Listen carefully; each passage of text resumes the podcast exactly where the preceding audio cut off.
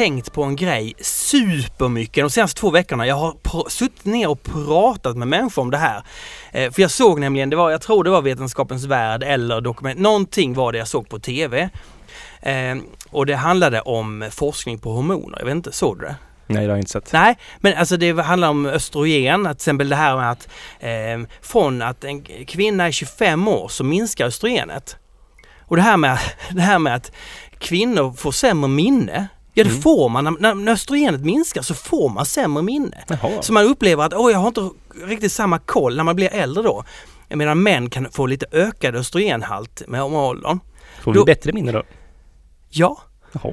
hur som helst, då, då fanns det en, en amerikansk forskare som har forskat på framförallt testosteron Mm. eh, jättemycket.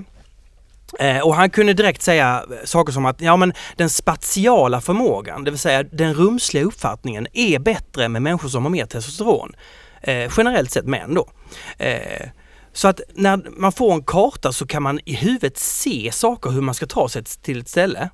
Eh, kvinnor har inte riktigt samma höjd i den förmågan. Utan, men de hittar ju andra sätt. De förhåller sig till, ja där är en kyrka, ja, man får andra hållpunkter. Vilket kan vara en fördel. För män kan ju verkligen tappa bort sig för de litar på den här förmågan. Mm. Det ena behöver inte vara bättre än det andra, det är bara en skillnad. Ja, så, ja. hur som helst, den här forskaren var, han var ganska gammal, han hade det ganska ir, ironiskt nog drabbats av, jag tror det var testikelcancer. Så han var tvungen att, alltså minst, han var tvungen att, och då var det testosteronet som var eh, boven i dramat. Så att han gick på behandling så att han hade nästan noll testosteron i kroppen. Mhm. Och det han visste och det han råkade ut för var att han tappade orienteringssinnet ganska mycket. Men plötsligt kunde han kommunicera med människor. Han kunde prata med kvinnor och ha underbara dialoger och, och inte nog med det, alltså han pratar också om att ju mer testosteron du har i kroppen, desto sämre är du på att avläsa en annan människas ansikte. Mhm. Alltså känslorna och allting. Så nu plötsligt så kunde han förstå människan. Alltså det var, det, ja. Det är ju jättefascinerande faktiskt. Ja, alltså jag... Och sen, min, min, min fru berättade, hon såg en dokumentär om en eh, transvestit om, som var man Mm. men blev kvinna. Och plötsligt så började hon då, som han blev, eh, tycka att människor luktade illa. Alltså hade, fick ett doftsinne som var något helt annat. Alltså var något helt annat! Och varför är det ofta så eh, generellt sett att män kan äta, trycka i sig stark mat? Ja, de har ju inget smaksinne kvar. Alltså, det är som att hälla kryddor på en ståltallrik. Hur mycket smak känner den ståltallriken? Ingenting! Nej, nej, nej, men jag bara funderar på... jag bara... Jag bara, eh, nej men så, så jag går här och jag, jag, jag, jag tänker så här. Alltså ska vi inte ha en, för jag tänker också att, för det, det handlar också om att det, det är klart att, att, det, att vi har, att vi, vi har en, det är inte alltid, alltid inte biologi utan det finns så, så mycket, det är sån otrolig blandning. Men borde vi inte ändå ha en testosteronmätning va? Kommer du över en viss nivå, då är det spruta som gäller. Alltså jag tror vi kan få ner våldet i samhället. Eller då, som vi landar i, dricker man öl Mm. så minskar ju också testosteron. Då minskar våldet jättemycket bevisligen. Ja just det, det är ju det, jag tänkte. Nej, ja. nej men så jag bara, jag bara går och tänker på detta. ja. Jag tycker män är sådana idioter på grund av testosteronet. Alltså dels att man inte kan avläsa. Och, nej men, och den, här, den här forskaren sa också att han tänkte inte på eh, fortplantning varje gång han träffade en kvinna längre. I, han tänkte inte på det alls eftersom han inte hade något testosteron kvar i kroppen. Nej, nej. Alltså vad skönt att kunna ägna sig åt riktiga saker istället Ja. för att vara, vara fånge i det där. Att hela tiden bedöma, ja kan, kan det bli barn här? Alltså helt omedvetet. Det visar sig också att ögonrörelser går direkt, men alltså man- de har ju mätt, men eh, det går direkt till eh, läppar, bröst, eh, höfter. Men hur, hur snabbverkande är det här liksom? Skulle man kunna liksom säga, ja, men jag behöver vara fokuserad, jag behöver vara trevlig på jobbet, jag behöver inte bråka med folk för det är så här så kan man ta ett östrogenpiller på morgonen liksom. Ja, ja. Sen ska man gå ut på krogen och ragga så här nu så då kan man ta ett... Funkar det så Mm. liksom? Ja, och inte dricka öl då på kvällen. Nej. Jag vet, alltså ta det här med en lite, liten nypa salt va? Det gör du ändå Olle? Ja, herregud. Ja, men jag, jag bara går och tänker på det. Nej men det är ju jättefascinerande här. Ja, men Och lite tror du så. det kommer vara så i framtiden att man kan liksom designa sig själv lite grann? Att man kanske kan känna att nu vill jag vara så här, att man får... Att Lätt. Det, ja, Det är klart. det tror jag med Men jag, men jag är ju mer för att staten ska gå in och ja. styra upp. eh. Inget fritt val i det hela. Så här, utan, Jag, jag kan höra att det inte är helt hundraprocentigt bra det jag tänker. Men, nej, alltså du tänker nog... Ja, men, jag, men jag tänker på sådana här saker som att eh, 95% av allt våld utförs av män. Det kanske är 97%, jag vet inte. Mm. Bara, bara ett sånt faktum som vi inte... Det är bara... Vad beror det... Och, då är det säkert så att det, det handlar inte... Det kanske inte handlar om testosteronet i första hand. Men det kanske är en, en del mm. i det hela. Ja. Eh, ja, Jag tror man ska forska lite mer på det framförallt. okej, vi börjar där. Forska lite mer på det.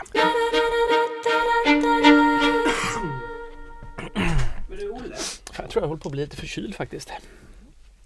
Ja, men det är för att du har... Det här, den här bisarra grejen att du har någon typ av semester nu. Mm.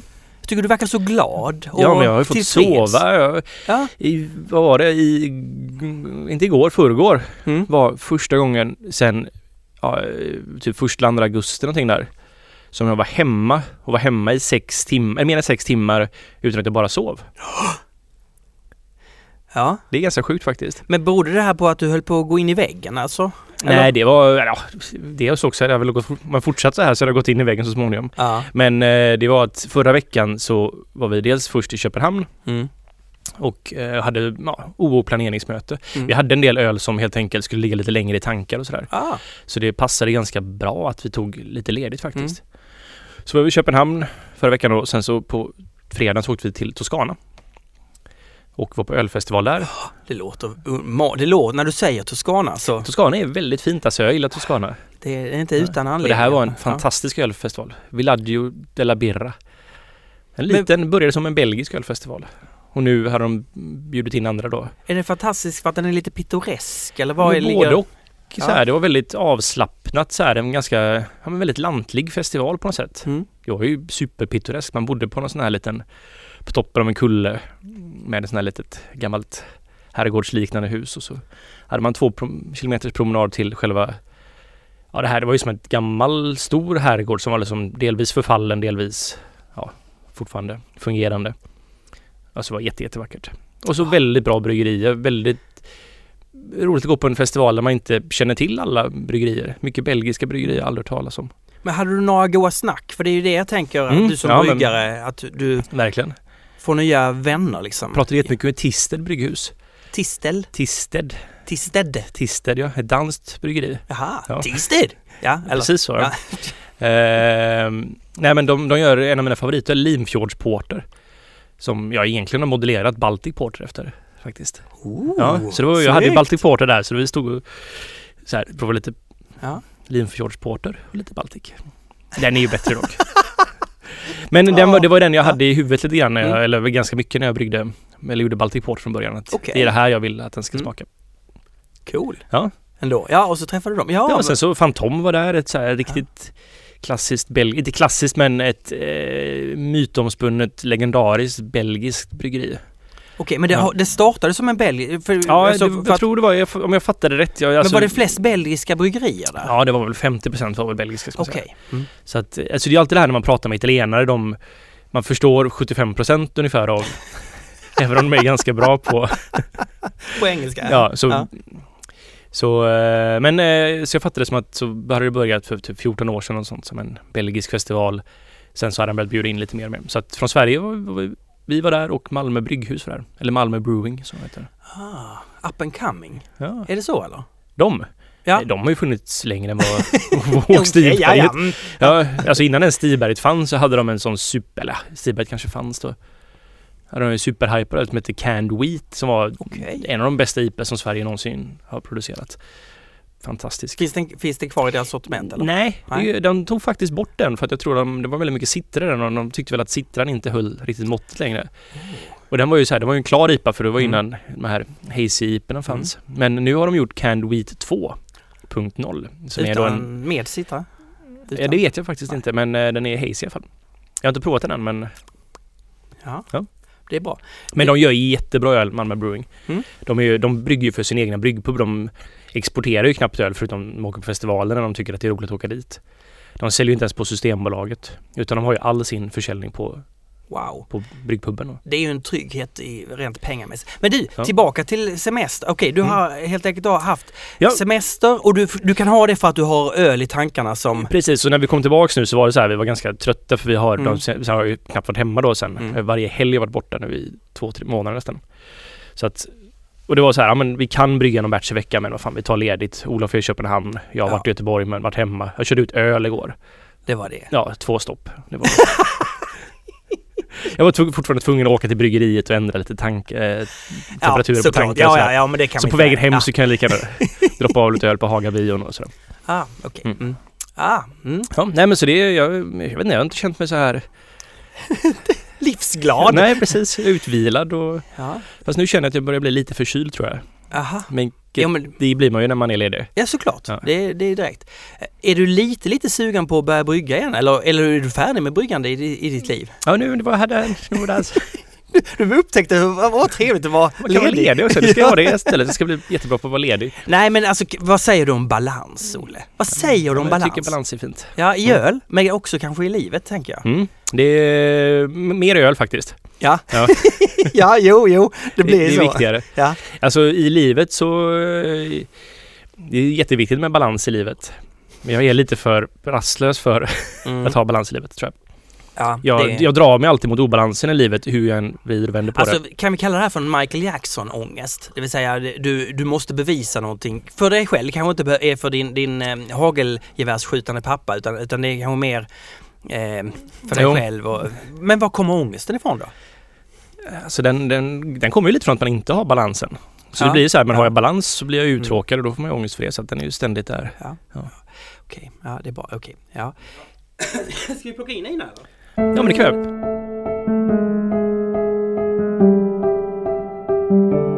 Alltså, det som, det som, händer, det som händer nu... pratar du på väg in. Ja, men jag jobbar... Värsta. Ja, det är bra. Nu är Ina här, är alltså vår producent, vår masterklippare eh, och... Eh, ja, kan man säga så? Det kan man väl säga. Ja, och, Mm. och eh, hade, man, hade den här podden släppts tidigare så hade man kunnat se Ina eh, öppna för Petrina Solange. Både i Göteborg och Stockholm. Ja. Alltså, jo, håll, så är det ju. Så håller det ju. du på att bli en stjärna nu Ina? Jag håller på att bli en stjärna. Jag håller också på att bli en stand-up-komiker. Vilket märks för att jag skriver sjukt tråkiga saker på internet hela tiden. Typ Missa inte mitt gig! Mycket sånt. Tjena Göteborg! Här finns biljetter. Mycket sånt tönteri har jag börjat med. Kommer du lämna oss nu då? Det kommer jag absolut inte göra. Vad skönt. Jag kommer aldrig lämna ölpällen. Ni klarar det inte utan mig. Nej, det gör jag faktiskt inte. Och det är tydligt för att det- vi, vi pratade om... Eh, Försökte prata om. vi försökte prata om folköl Mm. och det kanske var en mer killgissningsfest än vad vi anade. men, men eh, Ina, du, man kan säga att du, du är ju med lite i P4 och pratar mat till exempel. Ja, Ja, och då påpekade du lite fint för mig ändå att Hallå, här är ju, det finns ju de som vet saker om, om ölhistoria och mathistoria. Ja men visst är det så. men vill du ta oss igenom det här? Vad är det? Ja men det kan jag göra. Det kan Ja. jag göra. Ni kanske har hunnit säga en del grejer, i så fall får ni stoppa mig. Men eh, i början av 1900-talet var ju eh, de vanligaste ölen i Sverige svaga pilsner. Som låg på typ folkölsstyrka. Det var liksom standarden. Eh, och sen eh, hade man ju motboken då. Och när Ja. den avskaffades i mitten på 50-talet, 55 tror jag det var, så eh, kom ju Systembolaget till. Ja. Och Systembolaget och folköl har ju en, eh, ja utan det ena så hade man nog inte haft det andra så kan man säga. När Systembolaget kom eh, och folk ville ha starkare öl, då var det många utav de här små bryggerierna som fanns i Sverige i början av 1900-talet som inte hängde med i den utvecklingen. Och olyckligt nog så kom även burken, ölburken, som uppfinning då. Och då var det ännu fler utav de här små bryggerierna som inte hängde med. Eh, så det blev liksom en centralisering och en starkare öl som kom när Systembolaget kom. Ehm, och sen efter tio år typ, eh, mitten av 60-talet då, då eh, kom det ökade krav på att man skulle kunna köpa svagare öl i den vanliga handeln. Ja, så då kommer man tillbaka till, alltså Systembolaget hade Mm. pushat upp alkoholhalten. Ja, det kan man säga. Alltså det var ju både på grund av, ja nej men absolut det kan man säga. Systembolaget pushade upp alkoholhalten i öl. Det blev ju då en grej att så här, här köper man starka jävla grejer. Ja, och de här gamla 30-talsgubbarna. Men vad hände med vår svaga öl? Var Ja, är den? Kan vi få tillbaka? den? Då kan vi få köpa den i vanliga affären. Ja. Och det var ju då man kom på det här eh, halvlyckade experimentet klass 2A och klass 2B. De här har jag aldrig riktigt fattat i och med att jag inte var med på den här tiden och när man frågar folk så minns alla det olika vilka styrkor de hade och Ja, sådär. ja, ja visst. Nej, men klass 2A är ju det vi kallar folköl idag. Ja, Eh, och klass 2B var det som är mellanöl. okej. Eh, och sen styrkorna har ju varierat lite och det görs ju svårare av att det beror på hur man mäter alkoholprocent. Jag tror att det som från början skulle heta folköl skulle vara det var Gunnar Sträng som kom på det namnet. Det är ju lite sossigt på ett gött sätt. Det är det ju ändå. Folkets öl. Eh, då tror jag den skulle vara typ 3,2 procent eller något sånt där. Men, men då kom de här två. Och eh, mellanölen blev ju eh, snabbt hatad och gjord till bov. Till i, alltså att ungdomen gick under och Men hur, hur den var då 4,2 Mm. ungefär? Ja, precis, och den fick säljas i matvarubutikerna också? Den fick säljas under 10, lite mer än 10 år, 77 Okej. tog de bort det. För då right. fick de sån tvärpanik typ. Då var man tvungen att vara 18 då för att köpa den? Ja, Ja. Mm, men eller fan. Jo det tror jag. Ja. Jo det tror jag att det var samma åldersgräns. Jag är inte helt hundra på det. Men eh, ungdomen eh, ballade ju ur såg man. Och det skyllde man ju då inte på att ungdomen urballade utan det skyllde man på mellanölet. Det var inte ju tidens anda, liksom. Ja men verkligen, alltså det finns väldigt mycket roliga eh, om man eh, söker på mellanöl och skandal så får man fram mycket, mycket gott. Okej. Mm. Jaha, Ja. eh, men och vad hände med, med mellanölen? Vad, vad har vi, vad, vad, vad, var står vi idag så att säga? Ja men idag säljs ju mellanölen på Systembolaget. Eh, Ja, sen ja, ja. 77 då. Ja, ja, ja. Eh, och folkölen är kvar i dagligvaruhandeln om man ska säga, med två olika styrkor som har två olika skattesatser. Då. Men var det så på, även på den tiden att, även när då Systembolaget kom, att Mm. Systembolaget sålde bara öl då som var över 3,5? Precis. Men innan då man började införa folkölen och Mm. klass 2A och B då, Mm. att då fanns det inget som var under det som man fick köpa på Systembolaget liksom? Eh, jo men då var, det ju, då var det ju med motboken och då var det ju vanligt med svagöl. Ja, Okej. Och då var vi Jo men jag lika... menar när ändå Systembolaget fanns. Ah okej du menar så. För då måste det funnits en period där det var liksom svårt att hitta svagare öl för att om inte Systembolaget hade Ja, det. nej men det måste det varit för att eh, de jag har pratat med på Systembolaget har sagt att så långt tillbaka som de kan se så har det aldrig sålts folköl på Systembolaget. Och det är ju en jättekonstig regel. Det är en väldigt, det Ehm. blir det, alltså kanske rätt mening men det blir Mm. liksom fel effekt av det Ja men precis, de bara, men vi vill inte konkurrera med dagligvaruhandeln eh, och därför säljer vi inte folköl. Och så säger nej men ni säljer ju alkoholfri öl, det gör de ju i dagligvaruhandeln också. Ja men det är en sån liten del. jo, så kan man väl säga det. Ja det, är- det, är en, eh, det är en knepig sits lite som Mm. Systembolaget har satt sig i där. Och det gör ju att folk inte producerar. Alltså om folköl hade fått säljas på Systembolaget så tror jag att väldigt många bryggerier hade satsat mer på folköl. Det tror jag med faktiskt. Nu behöver du ha tumme med några av de extremt få butiker, alltså om man ser nationellt sett som tycker Mm. att det är värt att ha en mustig folkölshylla och det är ju inte jättemånga liksom. Nej men de blir mer och mer faktiskt. Det blir de Mm. och det är ju svingött för att alla vill ju dricka svagare. Tror jag. Eller vad tror ni? Jo men det är det faktiskt. Mm. Det märks tydligt men inte så stor eller så många som vill göra det. Men det blir det ändå en trend inom det att man Ja. ska producera svagare. Men det är också konstigt med de här Men- i och med att det kan skilja så mycket i alkoholavvikelse, alltså från det vad man skriver på etiketten. Precis. Eller mycket 0,3 procent men det gör ju ändå att du kan välja så här, ja men den här är 3,5 men jag väljer att skriva 3,8 Mm. så att den säljs på Systembolaget. Precis. Sådana överväganden finns det Så gör bryggerier som gör. Mm. Ja. Men det är 0,5 har vi som gräns men det tror jag är över då 0,3,5. Ja, Och även då ännu längre upp så är det ju 1% som är skillnaden Ja, ja, visst. Och sen så finns det ju så här, det finns ju, vi har ju en, jag har ju ingen mätare för hur mycket alkohol, de kostar ju 50 000 liksom. mm. Jag tror inte ens de är så exakta på de här. Du ska upp ännu högre pris Mm. för en mätare för att du ska få vara exakt på lägre alkoholer. Så jag har ju två olika algoritmer. okej. Som Ja. är liksom en avancerad och en som är standard.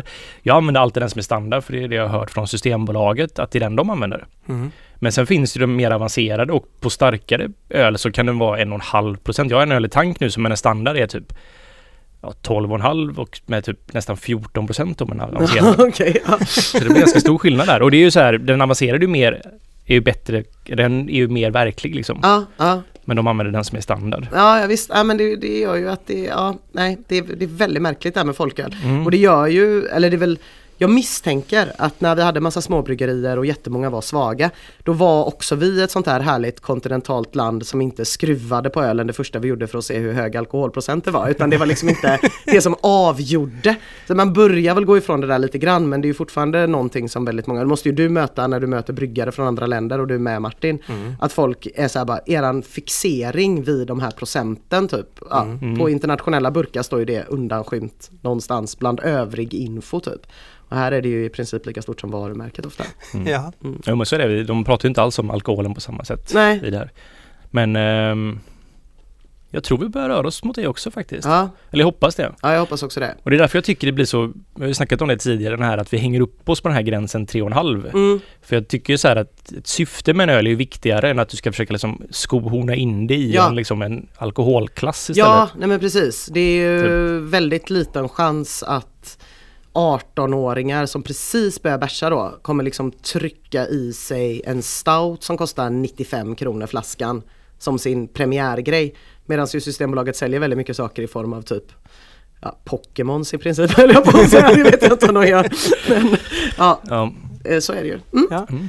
Tack, vi, vi, vi tackar för det här inslaget. tackar, tackar för att jag fick tackar för in. klippningen lite senare. Ja, men det är härligt. Det är bra. Du, Ja. eh, det här med det blir mer och mer festivalsnack. Det är Mm. roligt. Tos- Toscana är magiskt. Ja. En annan festival som du har gillat supermycket Mm. är Bruce Gival och den Ja. har ju varit nu. ja, precis. Och du var där? Jag gillar den fortfarande väldigt mycket. Jaha, du Mm. gillar den fortfarande? Ja, det var- Säg det, säg det. Det var bra i år också faktiskt. Men det var, det var regnigt i år. Ja det var det. Men det spelar ingen roll. Spelar ingen roll. Nej nej. Nej. Ni står under tak eller? Ja, de, ja eller de har ju såna här eh, eh, tält liksom. Tält? Ja, det är, ju, ja. det är utomhus fast under tak Ja, kan man säga. Eller det, sen okej. så är det ju Mm. ja, inte all överallt. Nej, det, är, det, är Men det är, det är stora delar som är under tak. det är mysigt och romantiskt att det regnar. Ja, herregud Ja. ja. Mm. Jag hade ett sånt tillfälle när det hade samlats jättemycket vatten eh, i tältet ovanför mig. Mm. När det kom en sån störtskur. Mm. Och så skulle jag bara gå ut och eh, ja, det som så här, gå bakom då för att så här, komma ut från Ja. där jag st- stod och serverade öl. Och precis då så liksom blir det för mycket rann det över och då rinner ju allting över. Så då fick jag det ner in i tröjan och Nej. verkligen så här var, då, Då, då ja, var det lagom romantiskt. precis. Ja, men du, men du, var, var, var det likadant som alla år? Var det samma gamla Ja, fast ändå, det var 88 Mm. utställda i år. Vilket är helt sjukt. Det är ju hur många som helst. Jag tror nästan varenda bryggeri i Sverige var där. Nej, inte riktigt, Men men, det- väldigt många. Då kan jag tänka så här, om jag kommer på besökare och det är 88, det känns som det är för många. Ja, men nästan lite faktiskt. Blir man inte stressad? Jag blir inte stressad längre och sådana saker. Jag Nej. blev ju stressad mer förr liksom Ja. av att man hade någon form av besatthet av att prova allt liksom. Mm. För att det var ju någon sån här när man för, mer, för, mer förut då när man hade Ja. mer begränsad tillgång till öl i Sverige av Mm. riktigt bra öl. Mm. Så när man kom till liksom MBCC då eller Mikkelers Beer Celebration första gången Mm. så oj jag måste prova allt men då kanske det var typ 50 utställare där och sånt där. Mm. Och då hann man göra det på, under de här två dagarna. Mm. Kanske inte alla öl såklart då men att man ändå han provade allting man ville prova och sådär. Att man, Mm. Det var liksom att man kunde ticka av allting på ett annat sätt. Nu får man ju bara säga att nu om du ska göra det så kommer du inte må bra liksom. Nej. Men du, vad Ja. var bäst på... Alltså bäst är bara att det är en sån, alltså bäst är faktiskt egentligen alla som är besökare. Ja. Jag tänkte det var väldigt uppenbart på något sätt i, trots att det var ganska dåligt väder. Ja. Eh, så Sverige har ju så fantastiskt härliga ölnördar. Va? Ja, Ja, men det är, en, alltså, det är en stor skillnad mot utlandet faktiskt. Ehm, eller så, jag, det är inte så att men det finns typ i amerikanska ölnördar Mm. kan vara, de finns ju ofta på liksom MBCs och sådana saker, Mm. de reser ju hit. De har en ganska, kan ha en ganska otrevlig attityd faktiskt. Mm. Det är liksom någon man är där för att servera dem öl på något sätt. Så här, Mm. De har en väldigt så här, Du, här skulle jag vilja lägga in hormondebatten alltså. ja, Jag tror att svenska ölnördar har en väldigt låg testosteronhalt. mycket möjligt faktiskt. Men det, jag, det jag upplevt när jag står på festivaler är att det finns en sån oerhörd vänlighet och, och man vill lyssna på varandra. Mm. Oerhört... Eh, Ja men den är extremt familjär på något sätt Ja. liksom. Det är en väldigt härlig gemenskap. Vilket Mm. jag eh, uppskattar enormt. Jag blev väldigt, ja men nästan att man blir lite rörd över det hela. Åh. Ja, herre, vilket betyg du ger den här. ja. Men det är, och sen Ja. så det är ju bara väldigt bra uppstyrd allting av Marcus och Marcus. Mm. Ja, och sen är det mer personer som uppstyr upp det här. Det är inte bara, okej, det var ja, inte bara två. inte, de, de två gör nog minst det hela faktiskt. Ja. Okej, nej, okej. Och stötte du på några riktigt eh, trista grejer då? Eh, det gjorde jag faktiskt. Men det är ju så här, jag vill bara säga det också att, så här att Ja. jag träffar jättemånga som lyssnar på Ölpölen. Jag vet ju hur många som lyssnar på Ölpölen för jag kan se statistiken på ja, där vi ho- hostar den och sådär. Ja. Men, så jag tror jag har träffat alla som lyssnat på Ölpölen nu.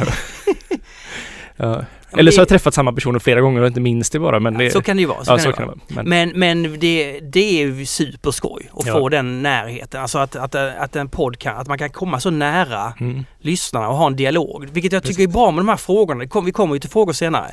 Att, att vi ökar den dialogen och det tror jag är Ja. superbra. Superbra. Ja, men jaha. Det, Nej men det jag tänkte på, det är så här, det som jag var mest negativ till. Fast så andra saker som jag, jag kan ranta massa om. Ölutbudet och sådana saker. Men det, det, det kanske vi inte ska göra nu. Jag vet inte vadå? Vad, vad, nu, nu blir jag ju jättenyfiken. Eller vadå?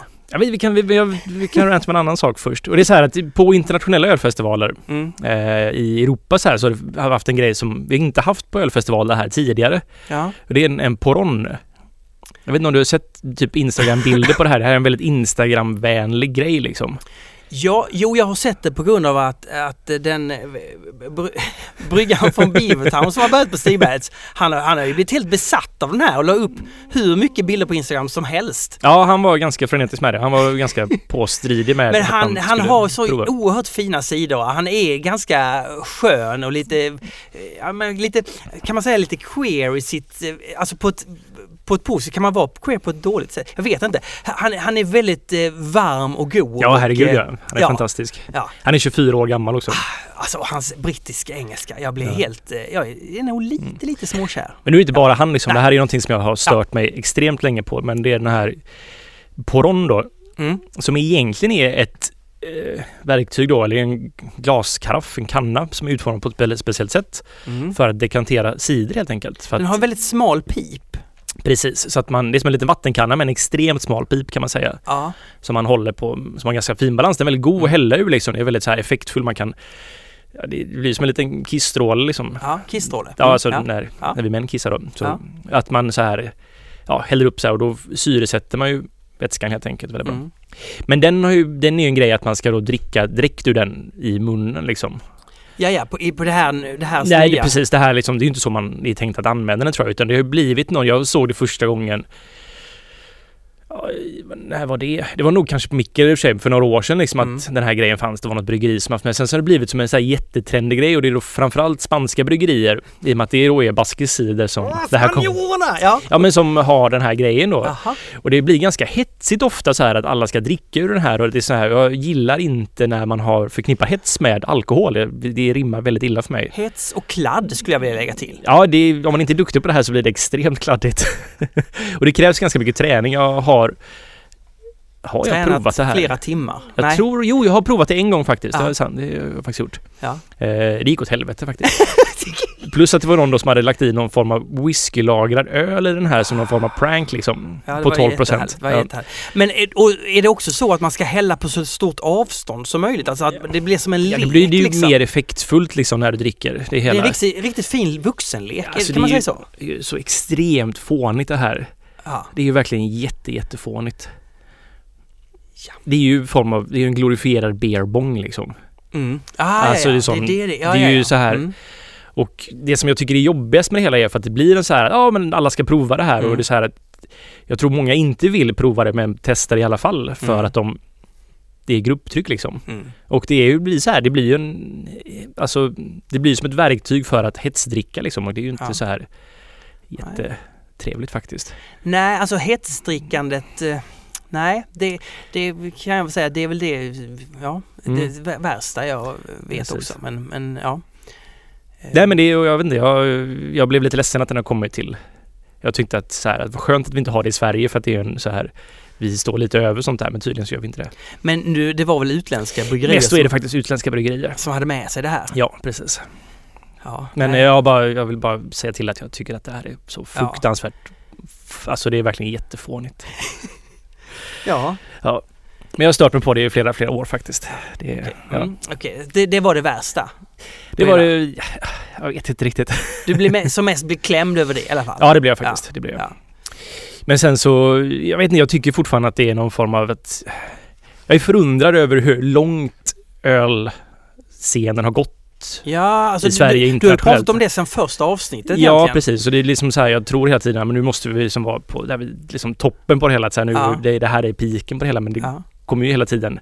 Vi är fortfarande i uppförsbacken liksom hela tiden. ja, men vad är, alltså tänker du på liksom, eh, när man stoppar i massor med konstiga grejer i öl? eller Ja, det är lite det jag tänker på. Framförallt liksom effektsökeriet blir bara värre och värre.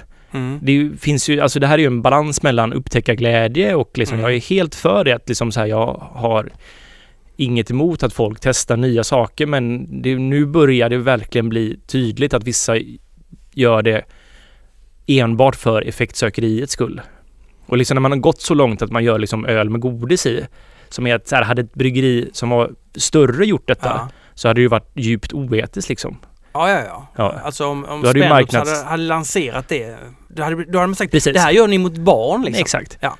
Och jag tycker man kan tänka lite på det liksom att så här, var går gränsen lite grann? Att vad är upptäckarglädjen och vad är bara Mm. för att göra sig ett Instagram-namn och kunna marknadsföra sig på det sättet liksom. Ja, högst rimligt att fundera lite på det Ja. faktiskt. Det är, vi, någonstans så börjar vi närma oss där liksom. Jag Ja. alltid jag kan tycka att ja, visst det här är fånigt liksom. Det här är också effektsökeri men det finns också så här, ja, men det är upptäckarglädje också. Mm. Men nu börjar vi närma oss en ölscen där som har gått lite, lite för långt tycker jag. För det är lite märkligt alltså nu. Ja men jag blir så här, jag har alltid, jag, jag har inte varit, jag har inte blivit obehaglig av det på den tidigare liksom, men nu tyckte jag att det var obehagligt på något sätt.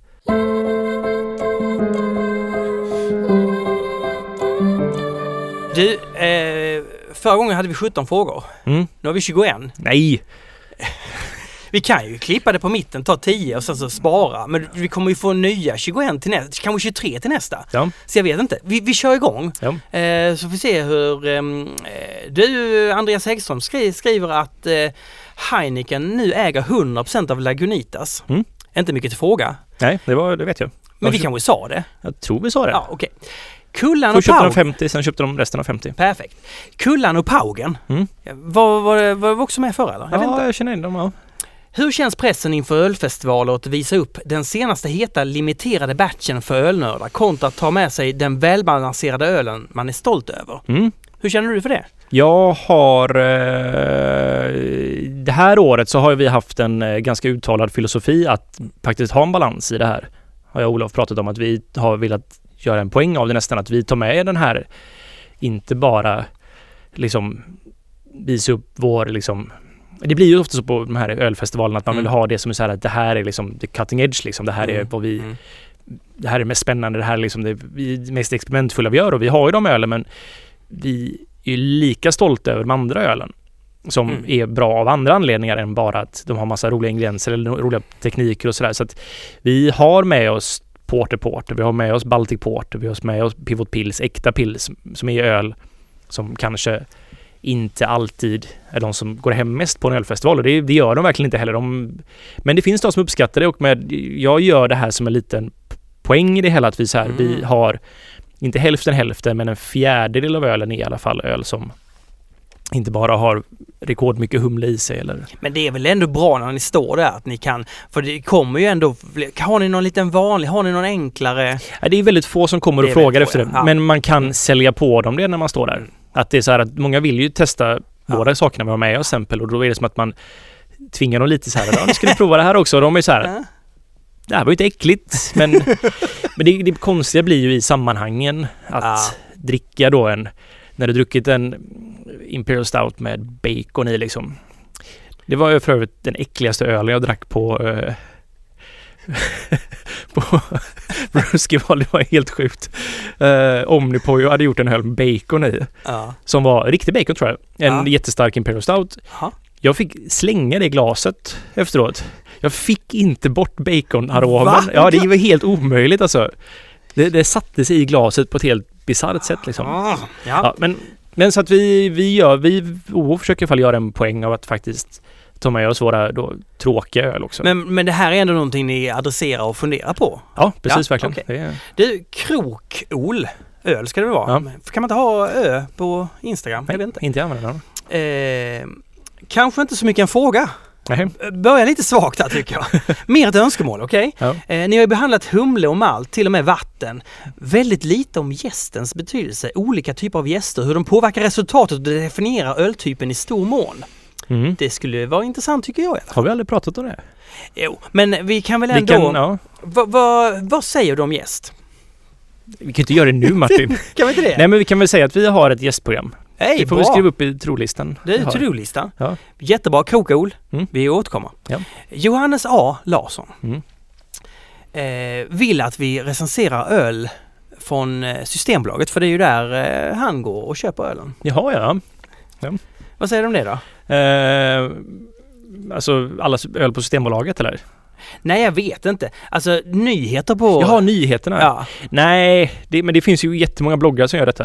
Tänker Bra, jag. då De är de ju på de. Ja, precis. Men vi, Ja. vi har en annan grej. Vi har, har ju snackat om att inte recensera då Systembolagets öl, men Nej. att vi ska recensera eh, klassiker. det, Att det, här- det är su- superbra. Ja. Så vi, eh, jag snackade faktiskt med, för det var ganska lustigt, jag kom tänka på den här Ja. grejen att så här, det här borde vi ha som inslag då i Ölpölen, att vi har med oss varje vecka, eller varje vecka, varje månad, gör vi Mm. ett avsnitt. Så har vi med, vi pratar om en klassiker. En öl som varit med och format dagens ölutbud och även som kanske varit viktiga för mig eller dig. Ja. Och eh, Double Bastard, Beerblogg. precis. Ja, nu, jag tror han bara kallar sig Double Bastard nu. Alltså, Vi har en fråga med också den här gången. har vi det? Kommer... Eh, nej, fan, fan.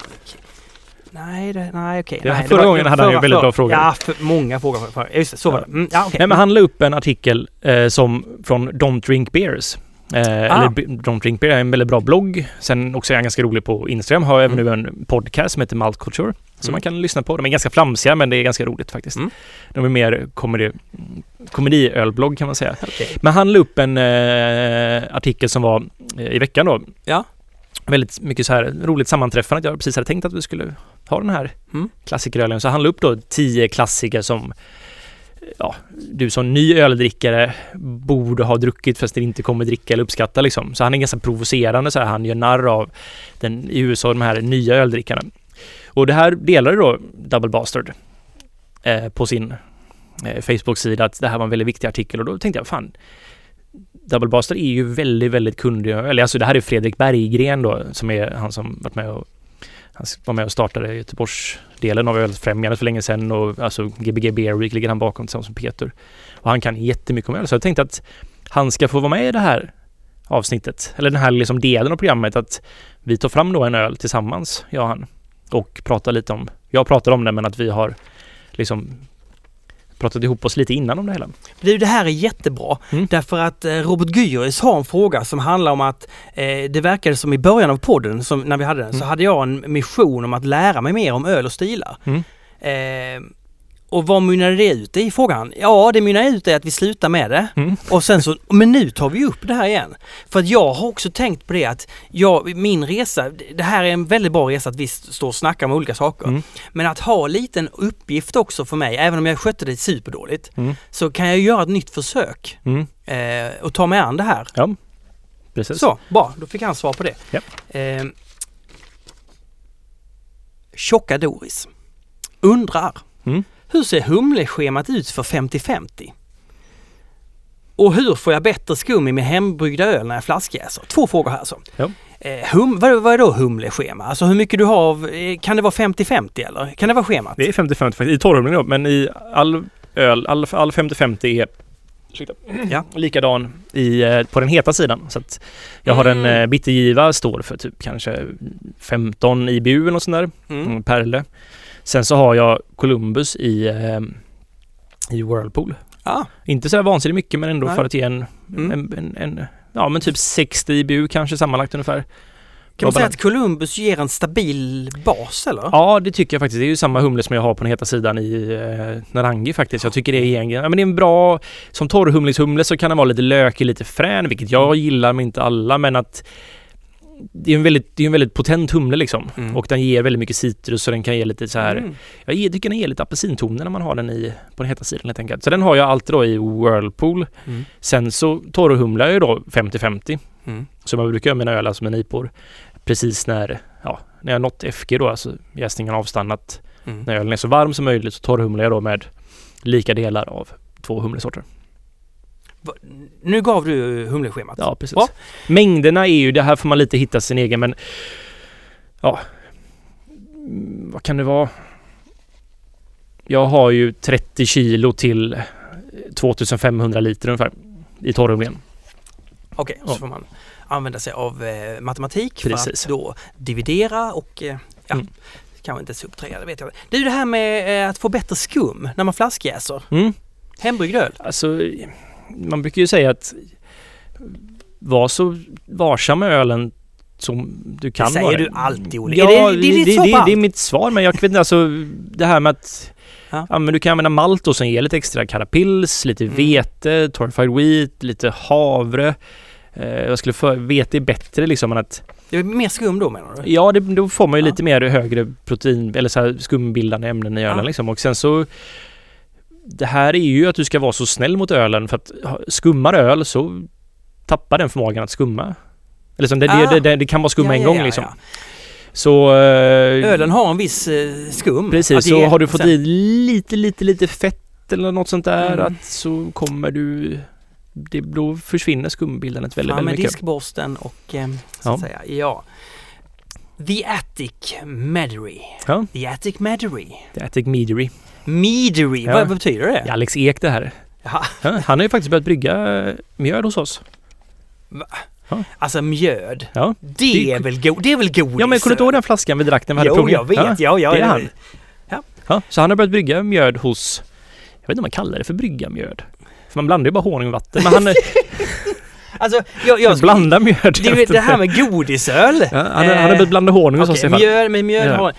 Nu, nu, vi går vidare. Mm. Eh, Han undrar ehm, hur ser ni på gårdsförsäljning av alkoholhaltiga drycker i Sverige?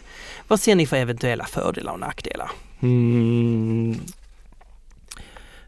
Jag, jag vill ju jättegärna ha gårdsförsäljning. Ja, jag tycker också det är, verkar helt rimligt därför att det är inte så att eh, vi kommer få jättemycket mycket mer alkoholism. För det, det är inte så att det blir jättetillgängligt plötsligt och Nej, det blir det inte och det blir inte...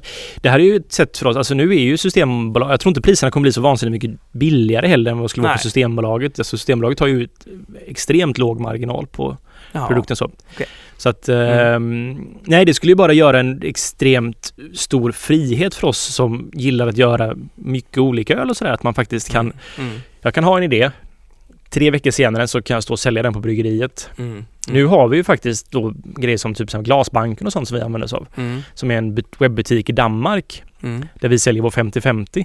Men då är det så här, då har vi kommit överens med Glasbanken att så här, den, då buteljerar vi, eller lägger Mm. den på burk. Och då kommer han. Som oftast är fallet. Ja, då kommer de och hämtar upp det, kör ner det till. Danmark, ja. lägger upp det på sin webbutik samma dag. Så de dagen efter vi har burkat det kan sälja det. Men det är ju fortfarande en, en så här, ja, man är beroende av en annan liksom och det här Mm. funkar jättebra för oss. Så det funkar att vi får ut ölen. Så två dagar efter att vi har burkat den så kan kunder ha den i Sverige liksom. De säljer ju bara till den svenska marknaden då. Men eh, Men ja, just det, de har något lager i Sverige. nej, det är i Danmark. De kör över det till Danmark Ja, ja, så visst. kör de tillbaka De, det de till... får ju bara ha, man får inte ha webbutiker i Sverige. Nej, nej. Så måste ha det i Danmark. Ah, oj. Ja. Ja. Så att, eh, och det funkar jättebra för Mm. oss. Men det är ju- hade varit mycket roligare att kunna ha då en butik där man får sälja och man kan liksom vara Mm. mer uppfinningsrik helt enkelt. För nu byråkratin med Systembolaget gör att det blir väldigt svårt att lansera så många öl på bolaget och ja, det skulle innebära en väldigt stor förändring för hur vi som småbryggerier kan operera och finnas till. För nu finns vi i en, liksom, i en liten jag tänker att Systembolaget ligger som liksom en våt filt över den svenska ölscenen lite grann. Vi når inte riktigt vår fulla potential. Mm. Och om man skulle leta upp en nackdel så skulle det till exempel kunna vara om ett spritföretag har ett litet destilleri inne i stan där de har en butik så att de kan bara pumpa ut eh, sprit för billig peng till ungdomen. Nej, Det tror jag inte skulle ske i och för sig. Inte ungdomen, de får Hyrorna är ganska mycket högre där inne i stan och så Mm, skulle man mm. hitta det som så här Och jag tror inte heller som Grängesberg då där Spendrup har sina så här, folk kommer vallfärda dit och köpa lock från, direkt från bryggeriet Nej, liksom. men vad jag menar är att bryggerier kan starta små bryggerier för att få en försäljning inne i städer ändå. Okej, det är dyrt och Men jag bara... Men ska de lagföra Men- allt det här då där liksom? Det är också, ja, ja, men, leta, ja. men han vill ju ha nackdelar. Jag försöker Ja, leta ja. upp en... Jag skulle säga det finns inte så många nackdelar egentligen med det. Man skulle kunna dra in alkoholpolitiska grejer men om att så här att det skulle öka tillgängligheten och sådär. Jag, Jag men inte jag, jag, jag nej. köper inte riktigt det. Nej, jag kan inte Ja. heller riktigt se det. Men det där tror jag är en tolkningsfråga. Jag tror många skulle kunna hitta en sån. Du, P Lindmark. Mm. Känner du honom också eller? Nej, det har jag inte. Förmod, du har förmodligen träffat honom då? Mycket möjligt. Eh, om du träffat alla. Vad är det för malt som ger en så tydlig smak av Brago-kex eller Tom och Jerry-kex? Jag vet inte skillnaden Jag vet på smaken på dem. Jag vet faktiskt inte vilken kex det här är av någon av dem. Nej, men det är alltså en lite, det, det är inte Mariekex va, för den är väldigt torr, utan Ja. det är det som har lite mer smör i sig. Men som också är bara ett, ett av de vanliga, Okej. det lite lyxigare, enkla kexet. Okej. Tom Jerry-kexet vet du vilket? Nej, jag har faktiskt ingen aning. men okej, smaken finns i Oscar Blues IPA och Brewdogs Jackhammer men även subtilt i många andra IPA bland annat från bibliotek. Förstår ni vad jag menar? Nej, det, det förstår jag Ja, inte. men då. jag, jag skulle kunna gissa mig till vad han menar. Han misstänker Carapils. Ja, okej. ja. Ja. Alltså, om det är kexigheten här så är det oftast en lågt, alltså en väldigt typ en pilsnermalt liksom. Att det Aha. finns där. Men det var väldigt Jackhammer och Nils Oskars. Det är väldigt Nej, olika. Oscar Blues. Jaha, Oscar Blues. Fan, Ja. jag hörde fel. Uh, de är också ganska olika i och för sig. Men jag skulle kunna tänka mig att det är någon form av också biscuit malt liknande liksom. En Victory malt eller biscuit malt. Någon är ljusare amber malt helt enkelt. Mm. Eh, det är ju faktiskt väldigt gott att ha en liten amber malt. Det blir ju en sån här, eh, det, digestiv eller digestiv Mm. känsla på det hela liksom. Med. Ja, det här, Bragokexen är ju ganska långt från digestive. Ja, okej. digestive, som det heter, Ja. som de säger i England. Eh, jag tror inte vi, vi får stanna där på det för vi nu, det kommer bli ännu, kon, det, det jag tycker var bara jätte, jättebra Ja. svar. Gunvalds bryggeri. Mm. Ja. Hej, jag heter Gunvald. Gunvald. Nej, eh, nej. Eh, hur som helst. Eh, ibland när jag fla- flaskjäser får jag en papaya-gästig bismak. Pa- Papaya-gästig? Okej, det är lite papaya, lite jäst. Mm. Vad beror det på? Kontrollera jästtemperatur, pH etc. Ölen smakar ju inte så direkt ur jäskärlet, men ur flaska blir det så. Försvinner gradvis med lagring, typ en månad. Vad är det här? Är det på all öl liksom? Alltså jag, jag vet inte, jag faktiskt Vi vet ju in- inte vilken öl. Nej, vi vet inte Jag vet vilken... inte vilken gäst det är heller och Nej. det här Papayagäst i bismak. Jag vet faktiskt inte vad det beror på. Nej. Eh, där, då behöver vi behöver ha Det, det, jag måste ha mycket, mycket mer information. än- mycket, mycket mer information. Ja, Då kan vi ta oss an det här. precis. Men jag skulle gissa på att det är gästens Estra som tillverkar detta. Papaya, ja. Mm. Härligt. Låter ju gott med papaya. Ja, det är gott. Men vi får ha mer info på det. Så har vi en återkommare, så Mm. att säga en eh, returnerare. Sex, 68th Floor Brewery. Kommer du ihåg det från förra? Mm. Eh, det har varit mycket snack om användandet av askorbinsyra i öl på diverse hembryggningsforum. Mm. Vore kul om ni tog upp ämnet och Ja. gav er syn på det hela. Ja, min syn är väl inte så mycket att Min för. syn är inte heller så mycket. Det här är ju ett sätt det. att minska eh, syrenivåerna då. Att askorbinsyran ska väl äta upp då om man typ flaskjäser öl till exempel. Aha! Så har man i ask- askorbinsyra då. Så att den, ja, Ja. man äter upp syret på ett sätt liksom som gör att Ja men som en antioxidant liksom helt enkelt. Mm. Eh, jag har aldrig provat detta själv. Nej. Det är ingenting som jag använder mig av i öl. Nej, alltså det kanske till och med är så att på hembryggarforum där diskuteras det bäst. Ja, För det, är lite de så. som, ja. det är ju där man provar. Precis, och jag vet inte alltså för oxidering är ju det värsta man kan råka ut för i ett, de här sammanhangen i stort sett skulle jag säga. Mm. Så funkar det så funkar, funkar det liksom. Mm. Askorbinsyra är direkt farligt så sett. Vladovic Mm. undrar, eh, säger Mina föräldrars humle luktar vitlök. Berätta varför. Det är mer en utmaning en fråga. Men i alla fall, den luktar vitlök. Ja. Varför då? Ja, vissa humlesorter luktar vitlök. Det är en väldigt sån Mm. klassisk humledoft liksom. Gjorde inte den här usla humlen som, som den luktar väl supermycket vitlök? Alltså, Och ja, diesel. Vitlök och diesel. Vad Ja. hette den? Den hette... superkassa. Ja men du, den, den, när du gjorde dina första batcher på, på bryggeriet så använde du en viss typ av humlesort som var, som du, du fick hälla ut ölen. Vad hette den humlesorten? Jaha, Galaxy. Galaxy. Ja, Galaxy, den, den, ja den här, nej. Det var inte... Det var inte vitlök, Nej, eller? det var inte vitlök. Det var bara andra feltoner. Det var svavel var det sådana saker. Svavel. Men Columbus som jag pratade om Aha. tidigare, den som jag har i Narangi och 5050 som en Ja. bas där i den heta Ja. sidan. Den är ju en extremt vitlök, eller så här, jag skulle säga att det är mer ramslök faktiskt. Mm. Men det är ju en, det är en lite så här mer finare ton av vitlök skulle jag säga. Men det är en klassisk humledoft helt enkelt. Det är ju liksom oljorna och sådär. Det är, lukt, det, det, det är en av liksom så här spektrat av vad humle kan lukta helt enkelt. Okej. Ja. 68th Floor Brewery kom, kom på en fråga till. Ja, Eh, råkade köpa, råkade köpa, råkade köpa lite Sorachi Ace humle för ett tag sedan. Har ni några tips vad man kan göra med den? Fast jag säger brygga öl, eller vadå? Ja, alltså jag gillar ju så. Det här är ju en sån vattendelarhumle liksom. Så här, Ah. Antingen gillar man eller så gillar man inte. Jag gillar den. Den har ju lite så här, dill och ananas. Jag gillar inte ananas men i det här fallet så blir det ganska gott. Men vad ska man ha det? Ska man ha det till en IPA eller ska Ja, man det ha kan man ha. Man, kan, men, men man ska nog kontra upp den med något mer fruktigt för den kan ha ganska så här ja, ganska örtiga toner också. Men dillen finns det väldigt tydligt och då Mm. den här eh, ananas, burkananasdoften liksom. Eh, sen det som det faktiskt kan passa rätt bra till är eh, alltså brättade och sura öl. Om man ska vilja torrhumla en sån öl så är Ah. Sorachi Ace faktiskt en väldigt bra humle för det. För det kan förstärka, det kan nästan ge lite fatkaraktär liksom. I och med att fat ofta har lite dill och sådär, att den kan ha nästan lite kokoskänsla liksom. Aha. Som finns då i ekfat. Snyggt. Mm. Bearded Gents är tillbaka med eh, eh, det här. Fick ett förslag om att jäsa vår nästa Imperial Stout med lagerjäst. Eh, de behöver undra, kommer då eh, ölen att klassificeras som en Imperial Stout? Fortfarande. Även om de har en lagerjäst. Har det någonting med saken att göra? Jag skulle väl säga att om... Eh, ja, det är, ju så här att det finns ju egentligen att... Man brukar ju säga att då ale är gjord med alejäst Ja. och lager gjord med lagerjäst. Så det är ju den här stora, om man ser det då som ett träd med stilar Mm. liksom. Att Ja. Imperial Stout ligger ju på ale-sidan. Ja. Men då blir det så här, men om man har gjort det med en lagerjäst borde det inte ligga på den sidan. Men det finns ju ingen Imperial Stout på den sidan. Eh, Om du kallar det för en Imperial Stout, då är det en Imperial Stout. så enkelt är det. Och säg inte att den är lagerjäst. men jag, jag, jag gör ju till exempel eh, Baltic Porter Mm. tycker jag ju är en. Det här finns det ju båda varianterna. Men Mm. att man, det, det brukar mest vara att man ska kalljäsa den, det som är en av delarna i stildefinitionen. Och, liksom. Mm. och det är liksom det som gör den till att det är en Baltic Porter. Väldigt mycket att man, så jag använder lagerjäst till den. Mm. Jag, jag har en Anniversary som är en, bara en starkare version av vår vanliga. Ja. Och den går ju upp i 10% Och det blir jättegott blir det. Väldigt milt och fint men jag skulle nog faktiskt ta och eh, inte rekommendera en lagerjäst till en Imperial Stout faktiskt.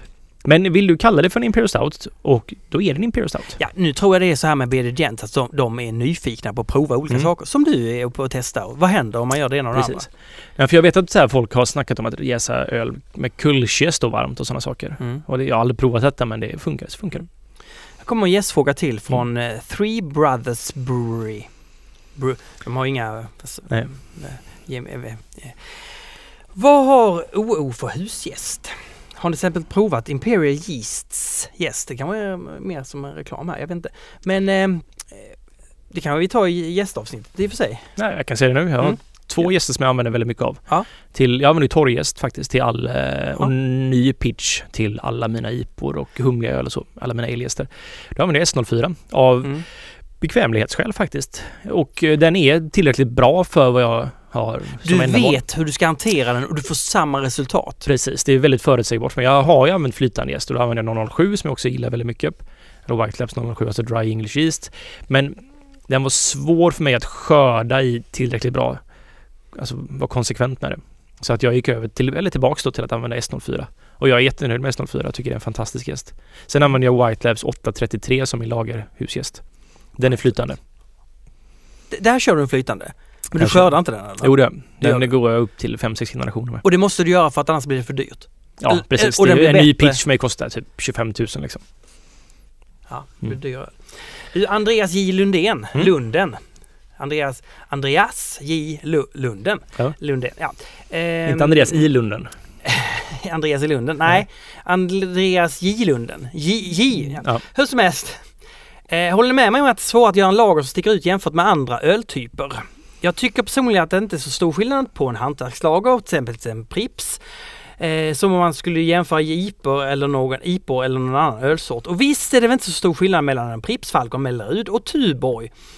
Oj, han fick in Tuborg där. Det var, har ni, hade ni kunnat sätta dem i bildtest? Varför är det så? Har man mindre att experimentera med när man brygger lager? När vi är ändå är inne på lager, vilka favoriter har ni? Ja, det. Skrev han med versaler där på slutet eller? Nej, men jag, det var så långt. Jag ville dramatisera det hela Mm. lite grann. Ja, vad det var, säger du? nu var det väldigt många, jag glömde av Ja, vad men vi börjar med att vadå, hantverkslager och vanlig lager. Han tycker inte det är så stor Jag skillnad. hakar upp mig lite på att han skrev sticker ut.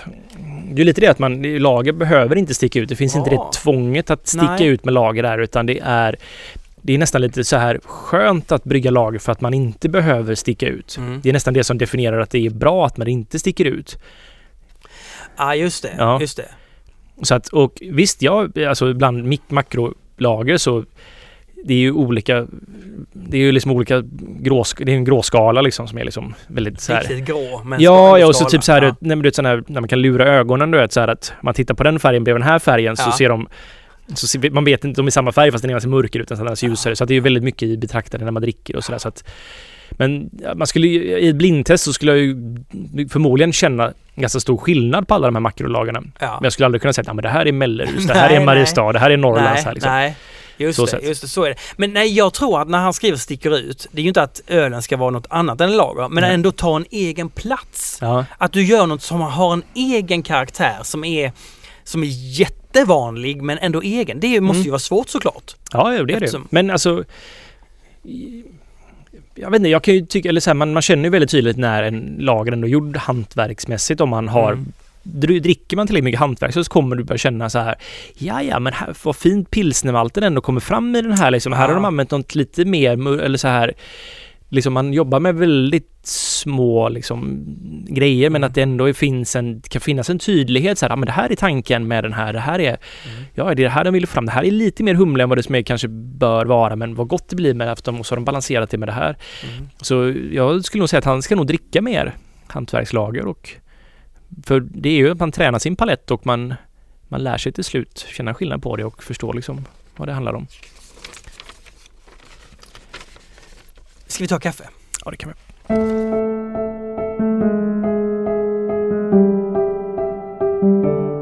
Och det luktade mustigt här inne. Va? När man har varit ute och tagit lite frisk luft och så kommer man in här så känner man vilken mustig doft. Mustigt, mustigt. Nej, men vi, vi kör alla frågor idag. Ja, vi gör Sen det. så i framtiden kanske vi måste Vi sållra måste ju lite. begränsa oss till tio frågor, tänker jag. Sån här, Ja, men kanske. det gör vi. Fan, men det gör vi ju. Nu bjuder vi på oss. Ja, Eh, och varför gör vi det? för att vi är snälla. Jaha, jag trodde det var för att vi skulle få fler Patreons. Jaha, ja, Eller, ja. ja. Nej, men vi Jo, vill ju visa att vi... vi Eller för att vi inte har något annat att prata om bara helt enkelt. Så vi måste fylla ut programmet med... Nej. Hostan. Den här slemhostan alltså. Ja, Jag, du får sluta jag, röka Martin. alltså min pappa, han hostar så mycket. Eh, Är han rökare? han var rökare. Ja. Du, är inte, du har aldrig varit rökare? Eh, nej, nej, nej, jag har försökt. eh, Jag har Mm. rökt men det, nej det har inte... Jag slutade ju. Jag rökte inte så mycket på slutet Nej. men jag är faktiskt snart ett år sedan. Den just- 5 november ja, är det. När var- ert bryggeri var igång. Nej, det, det var snus var det. När ni serverade, ja det var snus. Men lite innan, så det, var, det är ju Ja, ja, 13 ja, ja. december om jag inte minns Ja. fel. Så slutade jag snusa. Eller 12 Ja. december kanske det var. Just och så 5 november då så slutade jag röka. Men jag rökte inte så mycket sista tiden där faktiskt. Utan det var mer man feströkte lite grann och så. Nu kommer vi till Holmburgars fråga. Ja. Hur stor skillnad är det egentligen på Pale Ale Malt från Tyskland eh, jämfört med England? Eh, stor skillnad faktiskt tycker jag. Bra. Vilken är den optimala... ja men det, jag menar, det, ska vi prata om vilken skillnad? Vi har snackat om det här tidigare Ja, men eh, precis. Pale Ale Malt från Tyskland är oftast mer eh, den är karamelligare kan jag tycka, liksom sötare på ett sätt som jag inte riktigt är jättebekväm med. Den har en liten eh, ja, medans eh, brittisk Pale Ale Malt är kakigare. Som man kunde kalla det, honungssötare på ett säkert sätt. Bragokex. Ja, Tom och Jerry Ja men kanske lite så. Eller Digestive. Eh, Vilken är den optimala temperaturen att torrhumla i? Eh, beror lite på vad du är ute efter. Men om du har då de här, eh, jag kör, jag använder ju då väldigt det är ju så jag har valt att konstruera mina IPor, att så här, använda ganska fruktig humle tillsammans med Ja. eh, kanske den balanserar med någon lite så här Simcoe, ja de här lite Mm. mer kryddiga liksom och så. Då torrhumlar jag runt 20 grader. 20 grader? Ja, det tycker jag är ganska bra temperatur. Eh, sen om du har då kanske lite mer För då får du ut alla humlesmaker ur, en, ur humlen liksom. Och Vill man inte alltid göra? Nej, men det finns typ till exempel som Columbus skulle jag nog föredra om man torrhumlar den kallare faktiskt. Även 16? Ja, men så här Simco kanske. Eller vilken, vil- 16 grader eller? Nej, 14? Ja, em, 12. jag tycker man ska experimentera sig fram lite här. Här beror ju väldigt mycket på utrustning och sådana saker. Hur mycket liksom, cirkulation man har i ett hjärtkärl. Jag har ju under tryck i mitt och då blir det oftast ganska mycket rörelse och då kramar man ut det här lilla extra. Så att vid 20 grader så kan jag tycka att vissa av humlesorter som jag skulle välja att dra ner temperaturen på, då får man ut för mycket liksom. Men det kanske man inte får om man gör det hemma. Så, Men varför kör du inte i 50 grader då? Då, då, det, det, Vad händer då? det, jag vill ju fortfarande vara inom ett naturligt spann som ölen ligger i. Jag, jag jäser ju ut ölen på 22 grader ungefär. Ah, du vill inte liksom Nej, jag vill inte värma upp. Nej, det vill jag inte Eller, göra. men har du testat det någon gång? Nej, det har jag aldrig gjort. Vad händer då? Det är ju superspännande. Nej, men du skulle nog förstöra ölen samtidigt också. Ja, det, ja. I alla fall vid 50 grader. 30 grader funkar upp till 35 liksom. Mm. Saison och sådär. Ska Men, starta eh, ett bryggeri och mm. värma upp. Det ska jag inte göra. Du, KH Samael. Mm. Eh, Undrar. Samael. Finns det någon, eh, något, eh, finns det något öl? Finns det något öl annat än vanlig lager som faktiskt passar till eh, dill, OLVs dill och gräschips. Nej, inte Estrellas eller någon annan utan Nej, nej. OLVs dill. OLV, de är ju mycket, mycket bättre kan jag ju tillägga då faktiskt i Alltså sammanhanget. det, det är fredag idag. Mm. Jag är så fruktansvärt sugen på att bara chipsa.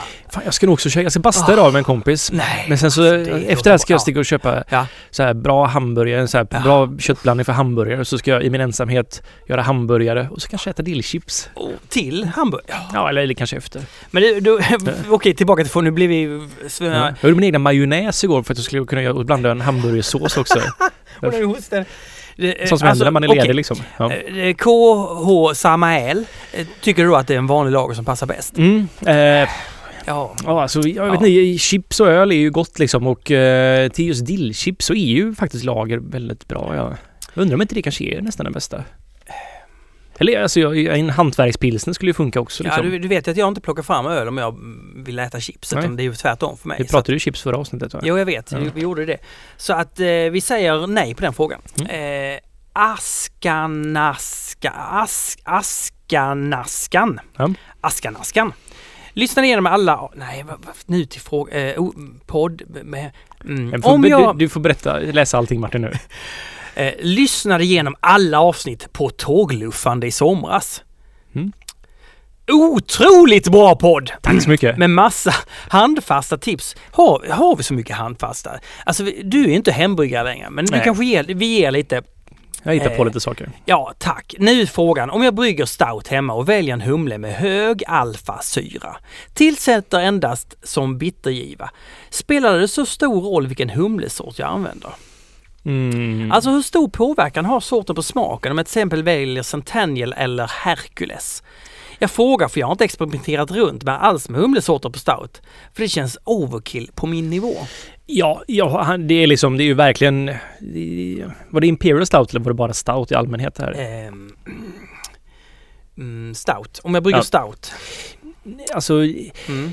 Det här med bitterhumle då, den första humlen man har i när man kokar bort i stort sett all smak. Ja. Men jag tycker fortfarande det är väldigt viktigt. Jag har gjort det misstaget ibland att jag har haft i så här att jag har humle som är så här, ja men det här var inget, jag kan inte använda den här till så här en sen giva eller något sånt för det kommer Mm. komma med i smaken och de här Mm. dåliga. Men jag kan använda det som bittergiva. Och jag kan fan inbilla mig att jag fortfarande känner den här liksom oxiderade eh, humlesmaken. Så jag, jag, jag säger att man, så länge humlen luktar gott och du vet alfasyran på den så spelar det ingen så stor roll. Men använd inte humle som luktar dåligt. Okej. Och- den var men- som helst i processen. Och Askan Askan skriver ju att, att eh, välja en humle med hög, det ska vara en hög alfasyra. Man ska inte bara titta på det. Jag använder ju Perle som min Ja. framför alla bit... Mm. Perle och Columbus använder jag som Mm. bitgiva, men i Imperial Stouts och sådär så använder jag faktiskt Columbus då för att Mm. den har mycket högre så jag behöver inte använda lika mycket. Jag får ju Ah, bättre effektivitet. alfasyra. Högre Ja, alfasyra. Precis. Mm. Alfasyran, desto högre desto mer beska får man. Men eh, i många andra öl så kollar jag ju faktiskt på, använder jag Perle för jag tycker den ger en väldigt ren och snygg beska faktiskt. Mm. Till exempel i mina lageröl och sådär. Plus att den är superbillig och att den är faktiskt väldigt god i en lageröl. Ja. Jättefin humle. Beveddig. Mm. Det finns en hel del europeisk humle. Eh, beskrivs. Det finns en hel del europeisk humle beskrivs ha liknande tropisk fruktsmak som de amerikanska humlesorterna. Exempel på dessa är Mistral, Mandarina Bavaria, Hullmelon, Hallertau Blanc, Mm. Blanc. Har Olle någon, har du någon erfarenhet av att använda dessa i hans IPOR, IPA-år? Hiss eller diss? Nej, det har jag faktiskt inte. Jag har inte, och det beror lite på att de gånger jag har testat öl som har de här i sig, det är ju väldigt fina humlesorter. Mm. Eh, så sett. Ja.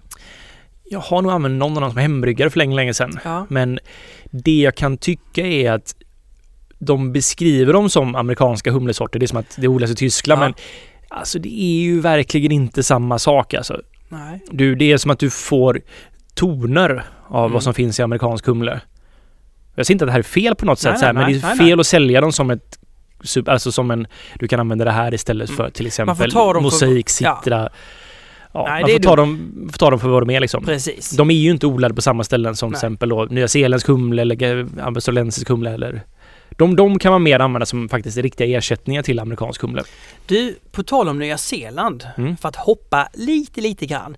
Jag har hört att eh, människorna i Silicon Valley nu köper mark i Nya Zeeland för att när det går åt helvete med klimatet nu Mm. eh, och man inte kan bo någonstans så är det ändå så att Nya Zeeland är det bästa stället. Mm. Ja, Tur att det finns så mycket mark då i Nya Zeeland. Det är ett sånt stort ställe. jag vet inte, ligger det högt över havet kanske? Att det, det blir inte så fladdigt och så är det inte så mycket flyktingströmmar som kan ta sig dit. Jag tror det är en kanske. väldigt, ja men tack vare strömmarna så blir det nog ett ganska stabilt klimat där kan jag tänka mig. Kanske. Men jag, jag, man ska Och nog vilken humle de kommer ha. Ja precis. Då kommer aldrig, Det, ja. man ska Eh, inte lita på folk i Silicon Valley. De har så mycket grejer för sig. Du Gyllenstentom. Ja. Öl blir ju just öl när vörten jäses av gästen. Mm. Alkohol blir till Innan är det bara vört. på senare Jag gör ju inte öl, jag gör ju vört till exempel. Ja.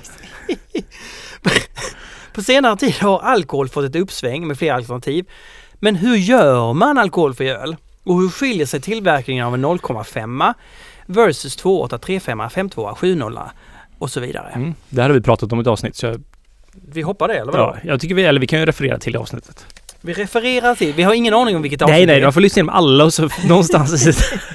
Nej okej, men, alltså det här med äh, alkoholfri öl, det tyck, skulle vi inte kunna åter... Kan vi inte sätta det på vårt... Äh, också som att ha ett... Men det är ju så tråkigt. Jag har ju redan pratat om det här en gång. Har vi det? Ja, alltså det är ju en väldigt industriell process för att få bort alkoholen ur en öl. Liksom. Men Mikkeler han gör ju 0,3% öl eller så här liksom. Ja. Det, då är det en gäst som inte producerar alkohol. Så, Ah. så den jäser fortfarande. Jag skulle säga att det är den bästa metoden för att göra alkoholfri öl. Sen finns det osmosfilter då, som drar ut alkohol, Mm. alkoholen ur ölen. Det funkar också men jag tycker också det blir ganska tråkigt.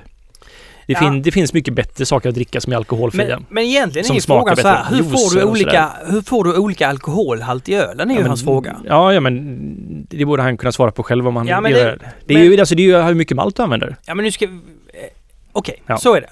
Precis. Hur mycket malt man använder, Ja. det gör skit. Sen jag hur, hur, ska mycket, hur, mycket, hur mycket socker som finns då Ja. för gästen att jäsa. Olle, Ja. det här är vårt 19 avsnitt. Ja. Det är ju superviktigt att vi aldrig någonsin sätter oss på höga hästar. Nej, nej, nej, nej. Ja, Det är därför- Ja. Gå ut där. Nej, men alkoholhalten Ja, beror ju på hur... ja förlåt. Ja, nej, det, Ja, ja, nej men det bra. var väl... Nej men det är bra. Ja, ja. Nej men det är ju att Mm. hur mycket socker det finns då, beror ju, Mm. det gör ju, desto mer socker det finns tillgängligt för gästen, när man ska börja jäsa desto mer alkohol blir det ju. Och du kan ju, ja, när du gör vört då så har du ju maltsocker helt enkelt som Mm. kommer från malten. Du kan ju i lite extra socker så om du Mm. dricker en 7-procentig lager eller så här stor stark fast 7% liksom så har du bara haft lite extra socker så man bryggt en 5% med lite extra socker i typ.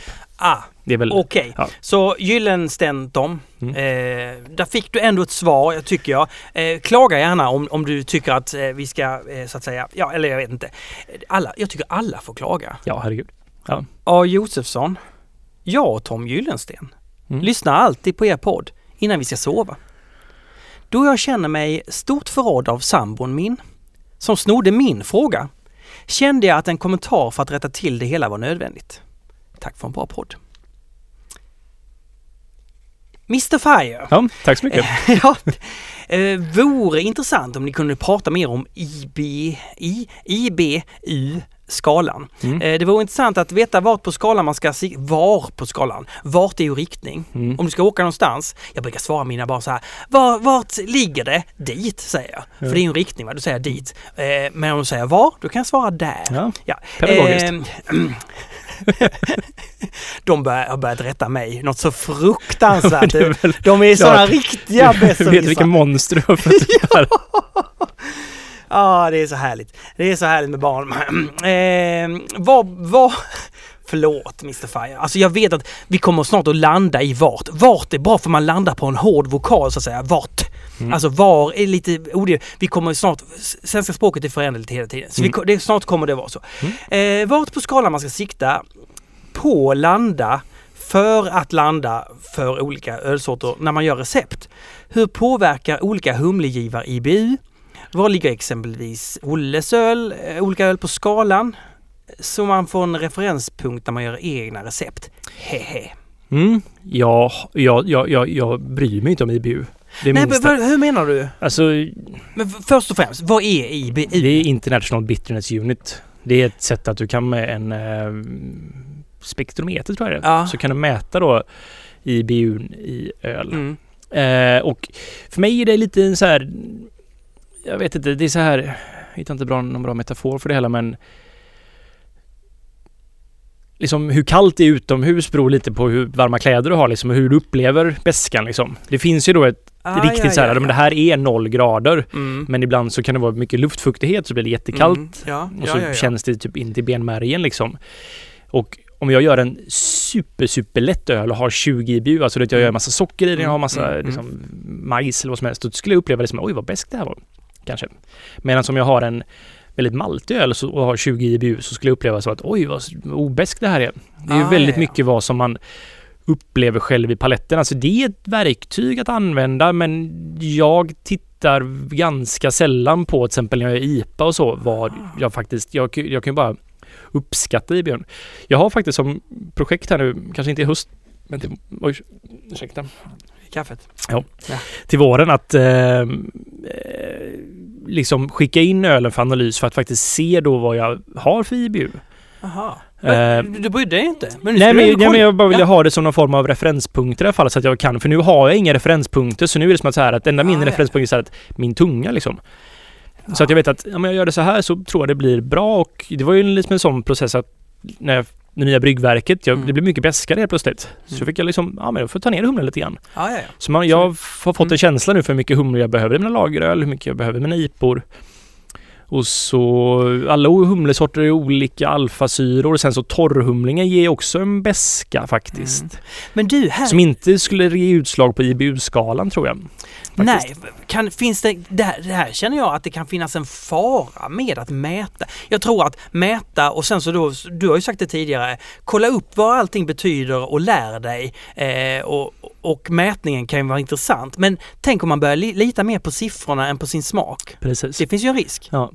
Det, och det, men det är så här, du kan ju börja lita på siffrorna när du har du har massa referenspunkter och du brygger en öl om och om och om igen. Då börjar Ja. siffrorna bli intressantare liksom. Ja, Men i min ja. bryggsituation så är de inte sådär jätteintressanta liksom. Det är alkoholhalten då, eller liksom sockernivån som jag försöker alltid såklart träffa. Mm. Bra. Knepiga dansken är Mm. tillbaka. Det är bra. Eh, har sett att många små bryggerier använder plattvärmeväxlare för vörtkylning. Mm. Hur får man en sån jävel riktigt ren? Ja, du pumpar ju...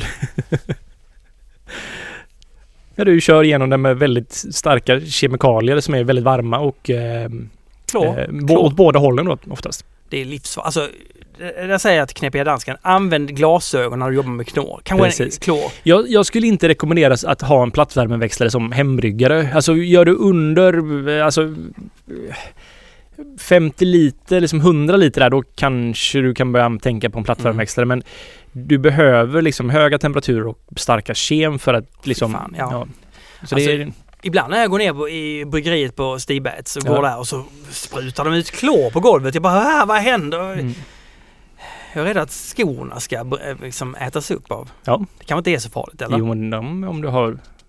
Jo, det kan vara. Nu installerar ha- de en sån här snabbdusch. Jaha. Först nu liksom. Det, och du, du visar en sån sig, ögondusch då? Ja, ja, ögondusch Ja, har de ju, men också en sån som de bara kan dra ett snöre så duschas Ah, det okej. direkt. Ja. Eh, för det var ju sådana här myndigheter där och tittade Mm. och sa bara "Hö, det här får ni nog skaffa rätt så snabbt. Ja. Eh, eh, Arbetsmiljöverket helt enkelt. Ja, det är väl de som heter så. Ja. Nu kommer det en Så är lång... Stiberg så stora nu att de kommer alltså?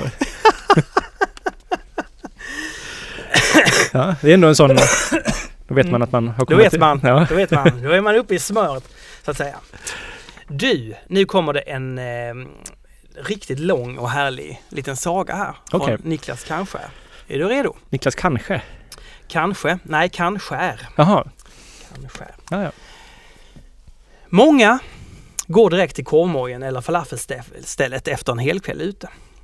Men varför blir man egentligen hungrig? Det finns ju gott om energi i alkoholen, så man borde ju vara mätt. Effekten av att hungern smyger sig på när man har druckit alkohol är känd sedan tidigare. Nu visar en ny studie i alkohol eh, att alkohol aktiverar celler i hjärnan som gör att vi blir hungriga, trots att alkohol är riktigt bra, är riktigt rikt på energi. Eh, det som är speciellt med alkohol eller att etanol som det egentligen handlar om är att det inte finns någon specifik receptor som tar hand om det i hjärnan. Likväl sätter det igång den här hungersignalen säger Helgi Schütz, eh, professor vid institutionen för neurovetenskap vid Uppsala universitet som själv forskar om på vilket sätt hjärnan styr vårt födointag. Ja. Etanol verkar alltså vara lite som en väldigt anpassningsbar pusselbit som passar in i den här delen av hungersystemet och alltså gör att vi kan bli matsugna på småtimmarna. Forskarna gav möss en festhelg. Forskarna injicerade möss med alkohol vid olika tillfällen under helg och resultaten var ganska tydliga. De mö- möss som fick alkohol fick en ökad aptit. Och det som händer då, nu, nu äntligen, vad är det som händer? Vad, är det, vad, vad håller vi på med? Jo, eh, det är att de så kallade, den, den så kallade AGRP-neuronen, Mm. neuron, Ja, neuronen, ja, den ja. ja. den aktiveras i den delen av hjärnan som kallas hypotalamus. Det känner ja, du till? Det vet jag. Eh, och dessa neuroner är väldigt viktiga för vår motivation att äta. Ju mer alkohol, desto mer aktivitet i dessa neuron. Eh, vilket gav en ökad motivation att äta. Eh, du menar, du menar eh, att man, ölmage får alltså en ny dimension. Eh, så att den här, ja men eh, den här Det kan spela in att vi är berusade och blir sugna på mat men det verkar som att nu också finns ganska enkla förklaringar. Alkoholen har en inbyggd förmåga att öka vår motivation att äta. Mm. Ehm, och att- det vill säga, det behöver inte vara så, den här Helgi, Helgi, Ja. tänk om man kunde heta Helgi. Helgi Kött det kan vara vad det var själva... han? Var, han var professor vid... Helgi, eller hon, vadå Helgi? Jaha, var det, det Nej, är det en vet han? inte. En Nej, det vet jag inte. Eh, professor vid institutionen för neurovetenskap vid Uppsala universitet. Som forskar på fyllekäk helt enkelt. Ja, men och Det är helt att, underbart att man kan göra det här. Jo, men, jo, men Vad det, gör du här? Jag forskar Ja, på men, fyllekäk. men Helge säger då att det kanske inte är egentligen ölen Nej, som gör att du får en, får en ölmage. utan, Utan det det är att du äter mer. du Ja. äter mer. Ja. Jag har faktiskt tänkt på det här en del. Ja. För det kan, ibland så blir jag ju så här, man kan bli riktigt fyllehungrig liksom. Ja, Eller så här, man kan bli väldigt sugen på saker ja, liksom. Och ibland så blir jag inte alls det. Det är nästan som att så här, alkoholen dödar hungern på något sätt. Liksom. Att man kan, Mm. att jag kan vara hungrig så dricker jag en öl eller två och så bara, vänta jag är inte så hungrig längre. Men sen så tror jag det kanske var om man kommer över en viss tröskel där, sen så blir man jättehungrig liksom. Ja. Alltså, man har ju ätit på det här, vi åt sjuans. Mm. Åh, jag äter Ass on Fire åt jag där. Okej, Är vi sponsrade av dem förresten? Ass on fire. Nej, det är vi inte. Nej. Nej, sjuans gatukök nej. i Göteborg. Nej, det är vi inte. Det men finns du, ju andra gatukök också. vet du vilka vi är sponsrade av? Nej. Eller rätt sagt som vi sponsrar. Nej, vet du vilka vi sponsrar? Jag har ingen aning. Care of Hops. Ja, just det. Ja, alltså jag läste det här eh, som... Care of Hops är ju ett magasin Mm. Som handlar Kommer om fyra öl. gånger om året. Ja, precis. eh, magasin. Är Öl och runt omkring, alltså dryckeskultur och men fokus på öl. ja, ja. Och känner man till magasinsbranschen och man känner till Amelia och så vidare så måste du ha sån jäkla hård marknadsföring och nästan cynisk marknadsföringstanke eh, som verkligen Am- Amelia är ju expert på det. Eh, så det, det är riktigt svårt att överleva och ha ett magasin. Alltså Mm. det är supersvårt i Sverige idag. Eh, och, och han som gör det här är ju en riktig eldsjäl, Johan. Ja, Johan Holm, precis. Eh, en riktig eldsjäl och gör ett sånt fantastiskt bra magasin. Eh, men han kan ju inte göra det här om inte han får prenumeranter. Precis. Och han har precis gjort ett jättebra nummer som handlar just om Göteborgs ölscen. Som är liksom hela numret handlar mer eller mindre om Göteborg och ölen som vi gör här. Och det var ett jätte, jättebra nummer. Det här har kommit ut lite senare än vad som var tänkt. Mm. För han har haft en del, ja, lite svårigheter med det här numret liksom. Men det är ute nu och det är fantastiskt bra. Men i det här numret så säger han att så här att om han inte får mer prenumeranter så kommer han tyvärr behöva lägga ner Carrie Pop för att det går inte ihop liksom. Mm. Och det hade varit jätte, jättetråkigt om Carrie Pops faktiskt försvann från den svenska Ja, så du som liksom. lyssnar på Ölpölen, om inte du skaffar en prenumeration så kommer Olle bli ledsen. Ja, mycket ledsen. Ja. är det vårt starkaste? Ja, Mm. så jag tycker jag har en prenumeration hem nu och jag har en till Obo. Det är bra. Ja. Nej, men för det, och det, det, det är alltså ett magasin som är genomarbetat. Det är någonting, det är någonting annat. Precis. Du har en är- lång liggtid. Du kan, du kan läsa det på toaletten. Man behöver inte titta på telefonen längre. Spela precis. sina spel. Man kan läsa det här. Vet du vad jag gör hemma nu? Nej. Eh, Jag har inte Carol Hops då, eh, än så länge. Nej, men jag hoppas Utan- du har snart. Ja. Mm. Däremot köper jag DN varje lördag. Mm. Och sen lägger jag mig i sängen, bullar upp med kuddar och så löser jag DNs lördagskryss. Ja, ja. Det är perfekt svårt för mig. Det tar långt, det kan ta en vecka för mig att lösa det helt och hållet. Mm. Eh, och det är någonting, det är märkligt för om jag hade legat och tittat på telefonen, spelat några spel någonting, så hade det, då hade vissa saker hänt i min hjärna. Men när jag ligger och läser korsordet, jag vet inte om det är för att jag är född för, för, för jättelänge sedan och har en annan, kommer från en annan tid. Men för mig är det något helt underbart och magiskt och dessutom känns det som att resten av familjen också accepterar att jag drar mig undan med ett korsord mer än att jag ligger med telefonen. Ja, ja.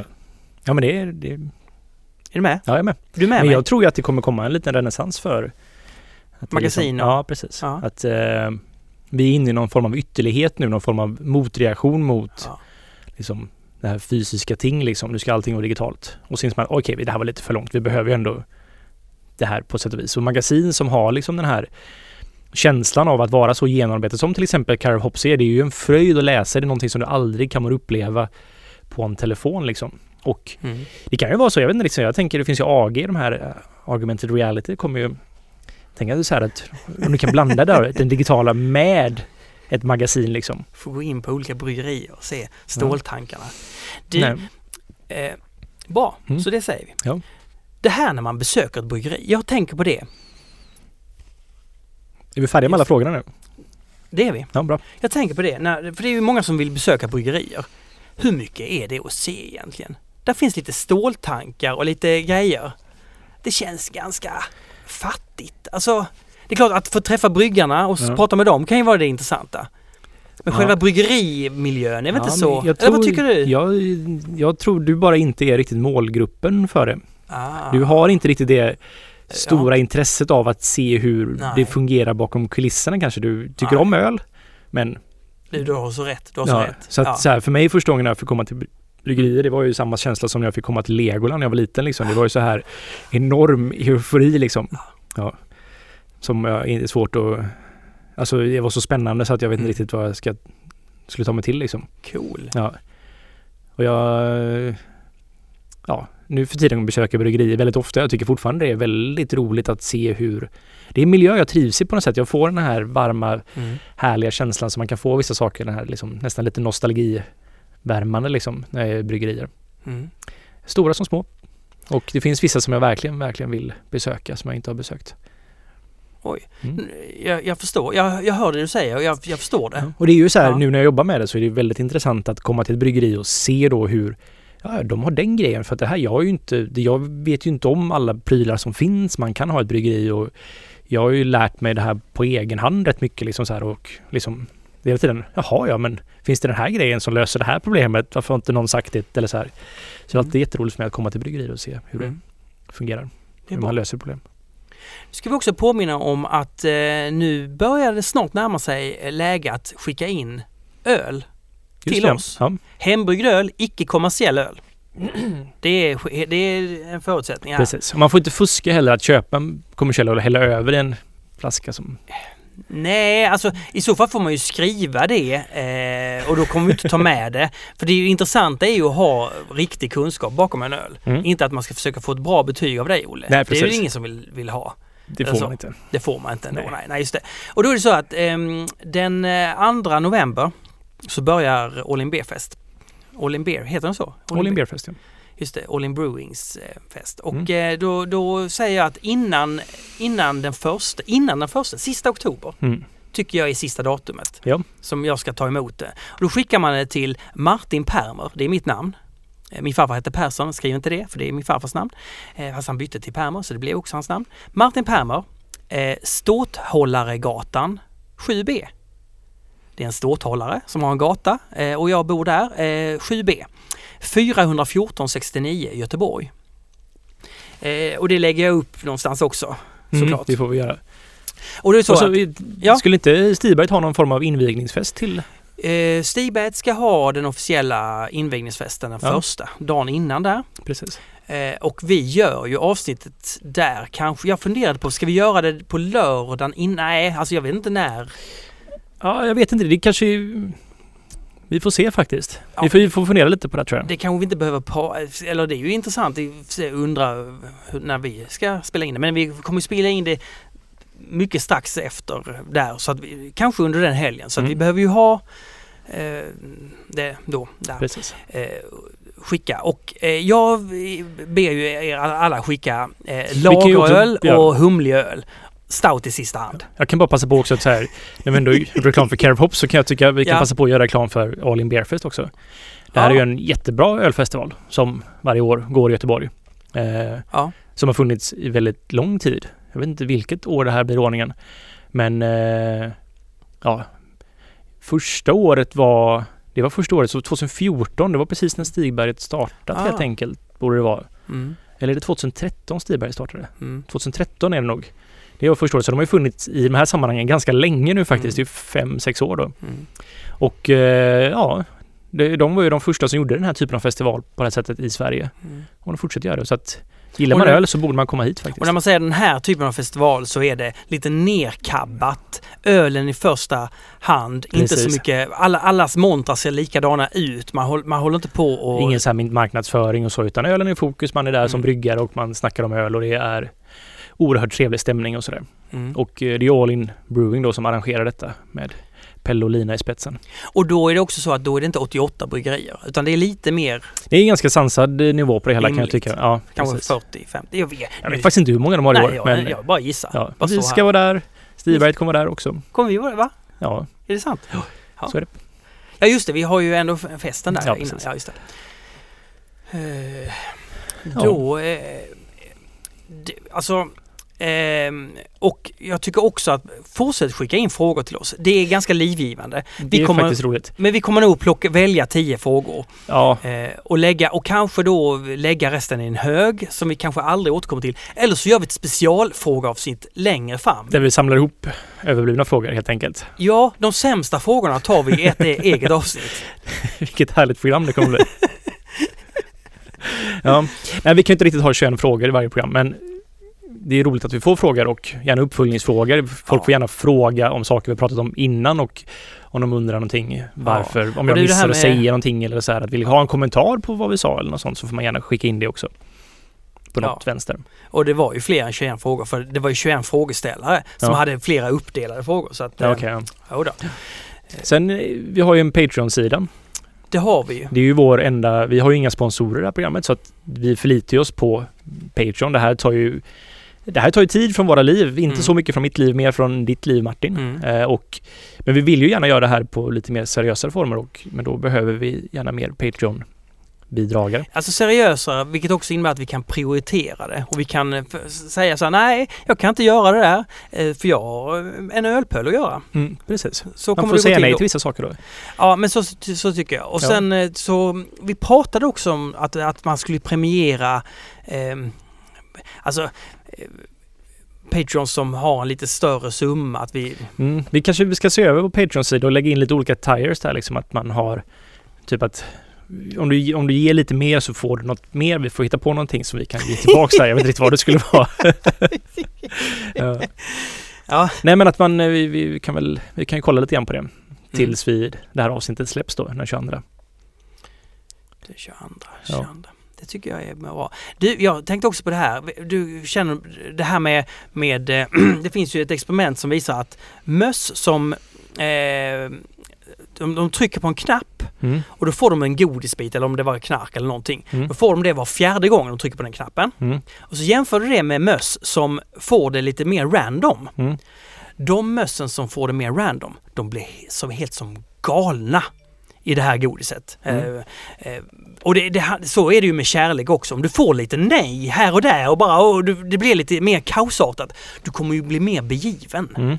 Eh, och, och, det, och det, så, det spelet, the, the Game, har vi spelat Det har med vi våra gjort. lyssnare nu i ett år. Kommer det till avsnitt? Kommer det? Ja. Man vet aldrig liksom. Nej, När så att- kommer det? Man? Så att nu, nu chansar vi på det här. Att Ja. Vi hoppas att kärleken finns kvar och så, så kör vi det här, Strikta schemat. det här tråkspelet Ja. med trygga. Men precis. För förälskelsen måste ju gå över i någon sorts trygg vänskapskärlek. Mm. Så tänker jag. precis. Men du då tackar jag för idag. Tackar Ina för magisk klippning. Ja, och så ska man gå med i Svenska ölfrämjandet. ja Mm. och så är det bra med det. Ja.